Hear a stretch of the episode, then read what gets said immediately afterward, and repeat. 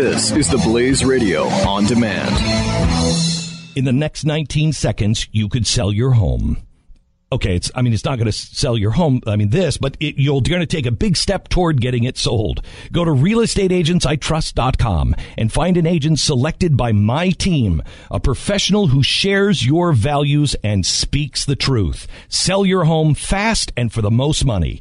Get moving at realestateagentsitrust.com.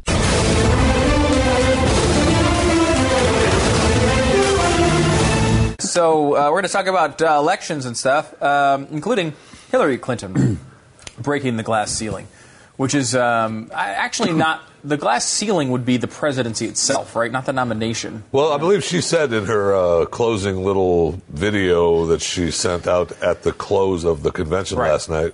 The 1984 video, the apple throw the hammer into the screen video, that thing? She was she said that she put a big crack in the ceiling or something. Right, the biggest crack yet or something. Yeah, I think so. Well, there's a ceiling that no woman's ever been nominated, and then there's a ceiling that no woman's ever gotten as presidency, right? So there's multiple ceilings? Multiple ceilings. Most rooms have one ceiling. I say shatter them all. Shatter them all. You know why? It's time. It's time. Amen. For a vagina in the White House. Yes, that's our biggest problem is the genitals of our president. Right. I mean, the big issue is not whether we have good policies or deal with our Constitution in a way that's rational. No hoo-has. It's we need a hoo-ha in the White House. We have dinglings instead of hoo-has. That's the issue. And thankfully, we're finally solving that. So ridiculous. But here she is last night at the DNC after officially becoming the nominee. Oh, we have this great video. We do. Great. You notice anything about these people? All men. Sepia tone. All men. Met one man after another. Another thing that's glaring in this video, too, after she talks up. It obviously does not look like 1984. Sure does. Oh, good one! There she is! Good one, Hill! That's good! Changemaker! Yay! In her orange Sherman Mao outfit. Good! Yay! I like her orange Sherman Mao better than the blue. Yeah, that's fine. What song is this? From 1985? I don't know. Is it from 85? It's all this. Oh, it's Alicia Keys. Because it's like, they do like something with this live band thing that doesn't work at all. Did she ever say anything? Yeah. You will bow before me. Hello, Philadelphia. I am so happy. It's been a great day and night. What an incredible honor that you have given me. And I can't believe we just put the biggest crack in that glass ceiling yet. Thanks to you and everyone who's fought so hard to make this possible. That's great. This is really your victory.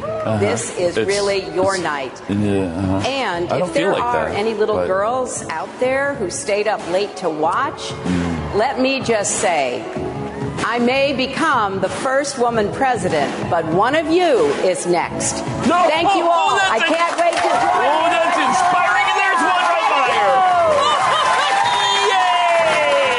Does have a Chairman Mao outfit on. Oh, yeah. And I thought they were dressing her a little differently these days, but she might not be getting the full outfit wardrobe set up. Yeah. I don't... Sure. What do you say we only do girls from now on? What do you say that we make a rule that they can only be girls? And then we can have a glass ceiling being broken by men later on. Yeah. That'll be nice. It's such a weird thing. Can I say something actually positive about Donald Trump for once on this program? Is that possible? No. Are we allowed? No. At least, is it not? Do you really have something more important to do than being your own freaking convention? Trump at least realized that showing up to his own convention routinely was probably a good idea. Why is she on video? Oh, well, Trump did it too, though. He did it one night. I know. One night. She hasn't been there, wasn't there for night one, wasn't there for night two, will not be there for night three as far as I understand. Right. She might be in the crowd for night three, I don't know. But it's why wouldn't you come out and say a couple words or address your delegation, especially after her husband just got done speaking. Yeah, like why isn't she? I mean, she didn't even say thank you to my husband Bill. It's so weird. I mean, that's just really tradition. Weird. And for all the things negative that I do say and feel about Donald Trump, the one good thing about Trump is he's not trapped by those traditional things like that. He doesn't care about it at all. Which a lot of times hurts him, but I think overall it's a good instinct. It's a good instinct to be able to question those things, just not just do them because they've been around. He's broken every rule so far, right? Yeah. And I'm sure he feels, why not keep breaking the rules because it got me this far? Yeah. Maybe it'll get me all the way. Maybe. And so, yeah, I'm sure he'll keep doing that. Meanwhile, Sanders supporters walked out after the Clinton nomination. Yeah, this is... I mean, okay, the Republican nomination, the Republican National Convention was a sign of disharmony and discontent and chaos. Nobody walked out of that. Cruz supporters didn't walk out. But Bernie did. Bernie Sanders supporters walked out of the convention, rushed the media tent, and refused to leave after Hillary clinched the nomination. So, I mean, Bernie pretty much left, too. He didn't stick around either. He was the last one after, their countdown, their polls saying, taking the numbers from the states, the roll call. Mm-hmm. And he was the, they... passed and they came back and he said his goodbye and hello to Hillary and it's great and we need Hillary Clinton, and then he left. I mean, it's pretty much, they showed him turn around and just walk out. He did exactly what they wanted Ted Cruz to do. Yep. Suck it up, take one for the team. Yes, you did. And ignore all the things you've been saying and stood for your entire life. Yeah, we'll give you Bernie did it. And he did it. He complied. It's interesting though, his supporters are so vehement about him, and I don't understand where that comes from. You got a 74-year-old, non-exciting socialist who, I guess because he's promising you free college, all the kids love him. Because he's promising you free stuff, everybody who is, making under $75,000 a year in the Democrat Party loves him. I mean, what is the deal? How do you become so attached to this old, stodgy, Vermont-sounding Democrat socialist? How is this possible? Again, the weirdest election year of all time. The only sort of equivalency that we've ever been able to come up with is Ron Paul, which we had the same questions about. Why are people rallying around this 90-year-old congressman that nobody knows? Ron Paul has a message of freedom. Yeah. Oh, yeah. His policy-wise. At least, Stu, he's the Constitution's best friend. Yeah. Well, I know the Constitution, not like an acquaintance, not like just a friend, not like we've been friends for years. The Constitution's best friend.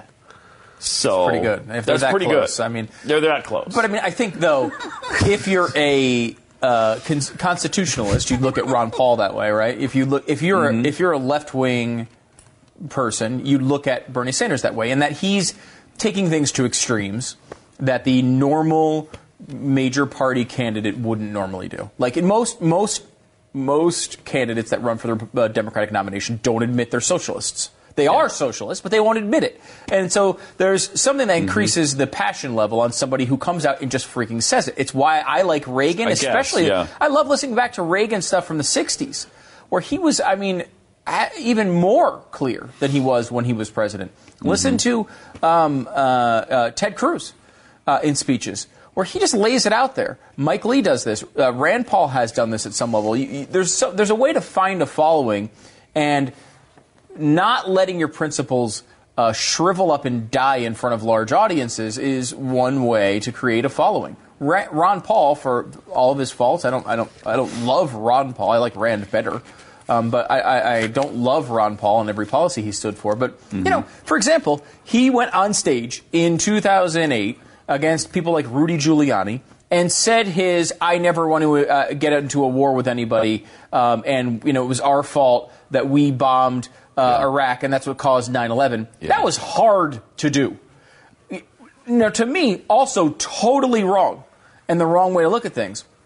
However, the bravery there is something to be noted. Mm-hmm. That's not easy to accomplish in a room mm-hmm. like that. And that's, of course, and we used to think that.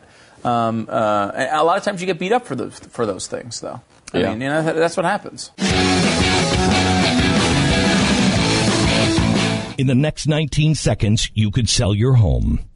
Okay, it's, I mean, it's not going to sell your home, I mean, this, but you're going to take a big step toward getting it sold. Go to realestateagentsitrust.com and find an agent selected by my team, a professional who shares your values and speaks the truth. Sell your home fast and for the most money. Get moving at realestateagentsitrust.com.